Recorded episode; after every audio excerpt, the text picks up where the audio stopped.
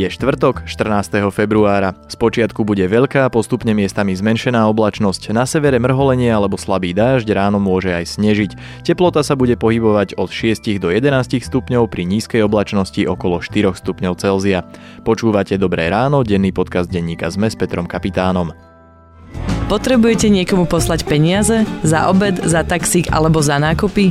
Nech je akokoľvek, mali by ste to zvládnuť aj bez titulu Judr z Banskej Bystrice. Moderné bankovníctvo je totiž prístupné a zrozumiteľné každému, kto dokáže zapnúť smartfón. 365 banka taká je. Bez zbytočných poplatkov, jednoduchá a moderná. Veď aj preto podporuje dnešný podcast Dobré ráno. Ak sa o nej chcete dozvedieť viac, ťukajte sme SK lomka 365.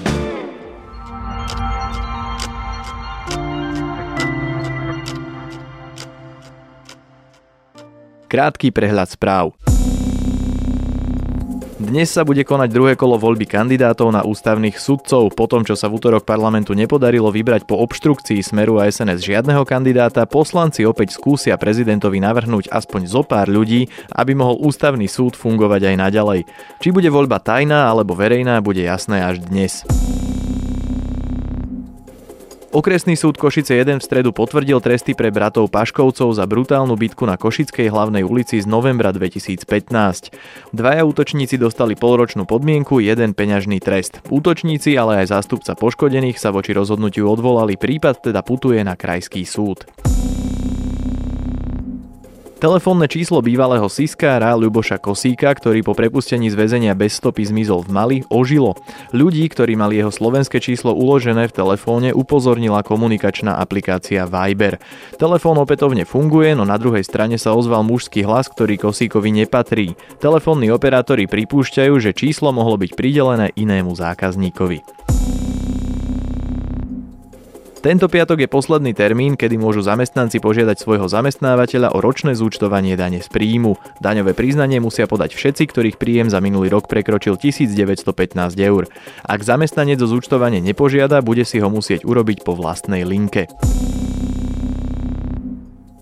Britskému fotografovi Willovi Barardovi Lukasovi sa podarilo v Keni odfotiť vzácneho čierneho leoparda. Čierne sfarbenie spôsobuje výrazné rozvinutie čierneho pigmentu, pretože inak je leopard škvrnitý. Doteraz jediný dôkaz čierneho leoparda žijúceho vo voľnej prírode je fotografia z roku 1909. Fotografie čierneho leoparda a ďalšie správy nájdete na webe zme.sk.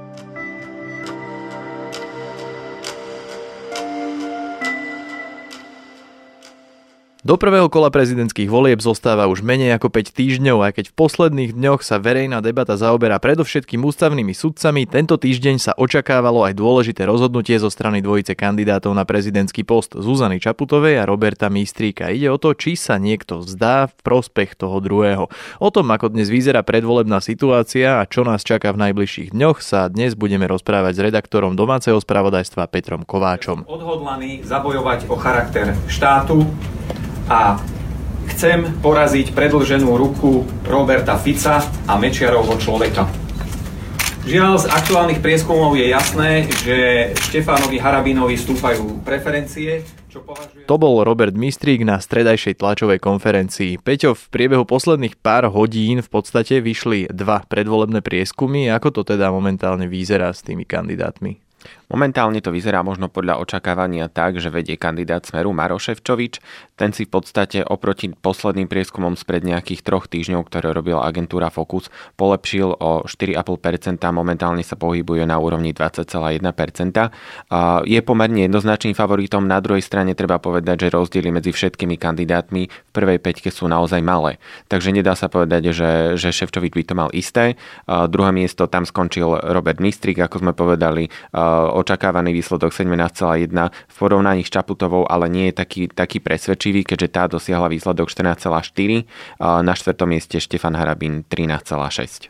Toto bol prieskum agentúry Focus. Focus. To je najnovší Focus, ktorý v podstate opakoval toto meranie po nejakých troch týždňoch. Aby sme to možno odlíčili, včera vyšiel e, prieskum, agent, prieskum agentúry AKO. Tá, čo sa týka poradia, mala rovnaké preferencie hlasov. Tam takisto boli prvé miesta úplne rovnaké, rozdiely možno boli v tých percentuálnych bodoch, keď Ševčovič mal 18,2, Mistrík 15,8, Čaputová 14,7, Harabín 12,8. Rozprávame sa o relatívne malých rozdieloch. Tu sa často zvykne hovoriť, že sú to rozdiely na úrovni štatistickej chyby. To sa dá nejako kvantifikovať alebo dá sa vysvetliť, že čo je to tá štatistická chyba, ako si to má človek vysvetliť? Určite áno, agentúry robia vždy takéto merania aj s tým, že vyčíslia, čo je štatistická chyba, čo je možno taký, taký ako keby taká skupina hlasov, ktorú oni mohli zachytiť či už v prospech e, kandidáta alebo nie v prospech, e, pri, pričom realita je možno iná. E, táto odchýlka sa pohybuje na nejakej úrovni 2 až 3 čiže, čiže keď hovoríme, že, že povedzme Ševčovič má 20,1 môže to znamenať, že má povedzme 18% Je to práve tá štatistická chyba. V takomto prípade naozaj by, by, by mohol byť povedzme aj Robert Mistrik práve pred ním.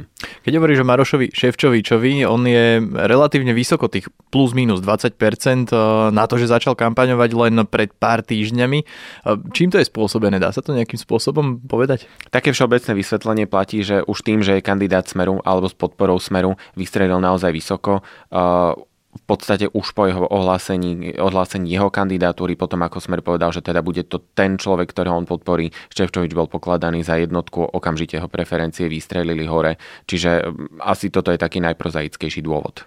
Na druhej strane Robert Mistrík, e, kandidát SAS a spolu, e, ktorý sa nachádza na druhej, na druhej pozícii stabilne, má, má relatívne stabilnú podporu. On e, má ešte teoreticky kam rásť, alebo aký je ten jeho potenciál, pretože tie posledné prieskumy ho naozaj ukazujú stále plus minus v tej istej eh, hladine. Presne tak, on v podstate od toho posledného merania fokusu z konca januára ako keby sa nehýbal, je tam nejaká presne, presne posun o nejakých 0,6 percentuálneho bodu, čo môže byť tá štatistická chyba, ktorú sme spomínali. Či sa môže hýbať ďalej hore, to, to nikto nevie povedať. Analytici, konkrétne Martin Tlosierik z Fokusu, ktorý tieto čísla zaznamenáva, hovorí, že uh, má na to množstvo, množstvo faktorov uh, vplýva na, na túto vec. Uh, na druhej strane, čo môžeme povedať je, že uh, čo sa týka nárastu Čaputovej, uh, tá zatiaľ Mistrikovi vôbec neuberala voličov, nie je to teda tým, že ona by brala vyslovenie jemu, skôr je to tým, že ona oslovovala nerozhodnutých voličov. Práve ten nárast Zuzany Čaputovej, kandidátky progresívneho Slovenska, Je, je relatívne zaujímavý. Tam je dôvod, aký hovorilo sa aj o tom, že bola presvedčivejšia v prvých predvolebných diskusiách, ktoré teraz prebehli. Presne tak. Zrejme vo veľkom na to vplývajú práve diskusie, ktoré možno ani nemajú same o sebe až taký veľký dopad. Na druhej strane spomínaný Martin Slosiarik to vysvetľuje tak, že práve na základe týchto diskusí si nejaký opinion, opinion lídry vytvárajú názory, potom sa v nejakých kruhoch hovorí o týchto kandidátoch a keď im pripadá povedzme práve Čaputová presvedčivejšia v debatách, že má návrh, že je jednoznačnejšia, ďalej to šíria možno ľuďom vo svojom okolí a na základe tohto sa už nabaluje tá skupina, ktorá možno práve medzi nerozhodnutými voličmi v takom prípade ďalej podporí Čaputovu.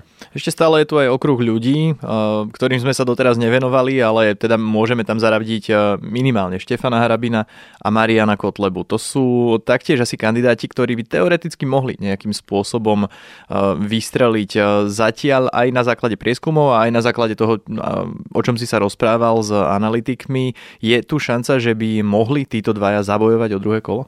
Určite áno, hovorí sa to práve možno v súvislosti so Štefanom Harabinom, keďže ten je preferenčne lepší na tom ako Marian Kotleba.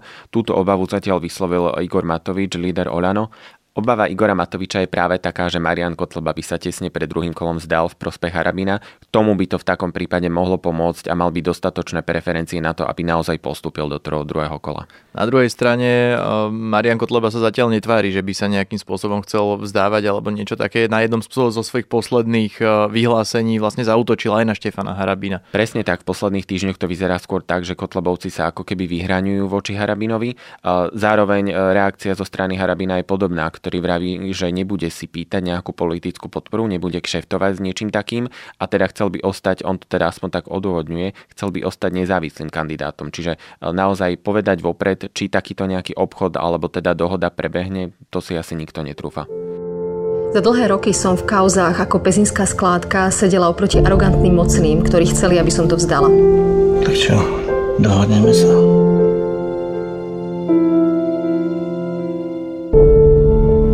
Urobila som to, čo by spravila väčšina z vás.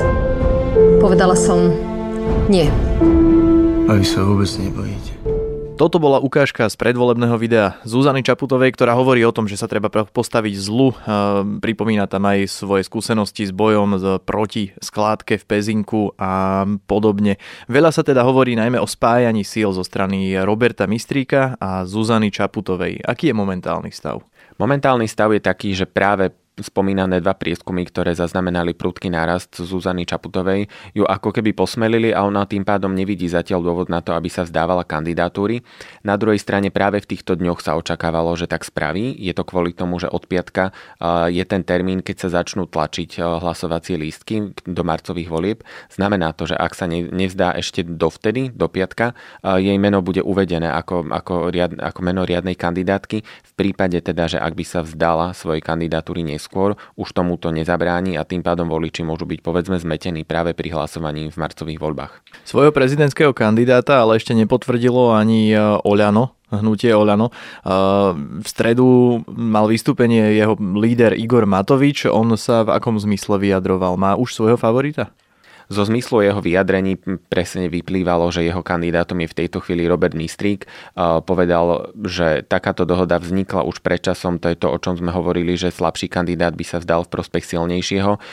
On to vidí inak ako samotná Čaputová, ktorá si myslí, že na rozhodnutie ešte má čas. Podľa prieskumu, ktorý robil Focus, a to práve na objednávku Olano, totiž vyplýva, že, že jedine Mistrík má šancu poraziť v druhom kole Maroša Ševčoviča Totiž podľa meraní Fokusu v takomto prípade by, by Robert Mistrik skončil s výsledkom 50,8%, zatiaľ čo Čaputová by s, so Ševčovičom prehrala. Sú to ale samozrejme nálady v aktuálnej chvíli, preto ťažko povedať, že či by to tak skutočne dopadlo v tom marci. Na druhej strane Igor Matovič naznačil, že v tejto chvíli očakáva od Zuzany Čaputovej, že sa vzdá svojej kandidatúry. K tomu možnému výsledku druhého kola tam bolo aj nejaké odôvodnenie toho, prečo by to práve takto dopadlo? Nebolo tam žiadne odôvodnenie, sú to, sú to vyslovene odrazy nálad e, v aktuál, aktuálnych nálad v tejto spoločnosti, e, ktoré sa ale samozrejme môžu meniť. Ty máš nejaké informácie priamo zo zdroja, že ako to teda vyzerá, či sa nakoniec plánujú spájať, no a na základe tých e, čísel, ktoré sú momentálne k dispozícii, teda plánuje sa Zuzana Čaputová nakoniec vzdať v prospech Roberta Mistríka? Ak vychádzame možno aj z tých doterajších vyjadrení, tam sa dá očakávať, že buď už e, Zuzana Čaputová alebo Robert Mistrik sa ešte vzdajú jeden v prospech druhého. Aj Zuzana Čaputová to dnes e, vôbec nevylúčila. E, povedala, že bude, bude to vyslovene na lekárskych váhach to rozhodovanie, pretože toto rozhodovanie pre ňu bude jednak ťažké z toho pohľadu, že aby neuškodila sama sebe či progresívnemu Slovensku. Na druhej strane zdôraznila, že jej hlavnou úlohou je to, aby malo Slovensko dobrého prezidenta. Možno, že podľa tých ďalších prieskumov sa ešte Zuzana Čaputová bude rozhodovať, totiž do moratória ešte ostávajú nejaké dva týždne, určite nejaké prieskumy ešte výjdu a presne ak by, ak by sa trend Zuzany Čaputovej podarilo nasledovať a teda pokračoval by, a nič nie je vylúčené, mohla by povedzme aj predbehnúť Roberta Mistrika, ale to už ťažko predpokladať. To je práve moja posledná otázka, čo sa týka toho moratória. Vlastne ako veľa času ešte máme a čo sa teraz bude diať, aký bude ďalší postup v rámci predvolebnej prezidentskej kampane?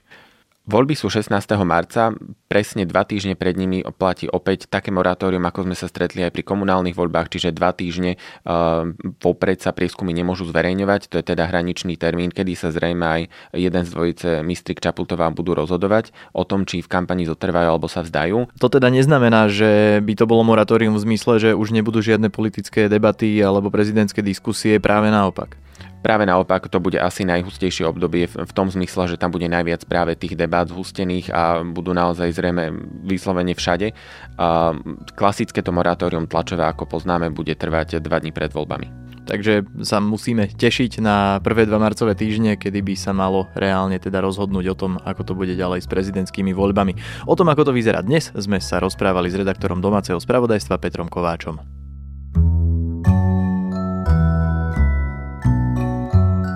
To je na dnes všetko, želáme vám krásny deň. Počúvali ste Dobré ráno, denný podcast denníka ZME s Petrom Kapitánom. Dobré ráno nájdete každé ráno na titulke ZME, v dennom newsletteri ZME alebo sa prihláste na bezplatné odoberanie každého dielu vo vašej podcastovej mobilnej aplikácii. Dobré ráno si môžete každé ráno vypočuť vo vysielaní Trnavského rádia, nájdete ho aj na streamovacej službe Spotify, Apple podcastoch, Google podcastoch alebo vo vašich domácich hlasových asistentoch. Všetky diely nájdete na adrese zme.sk lomka Dobré ráno.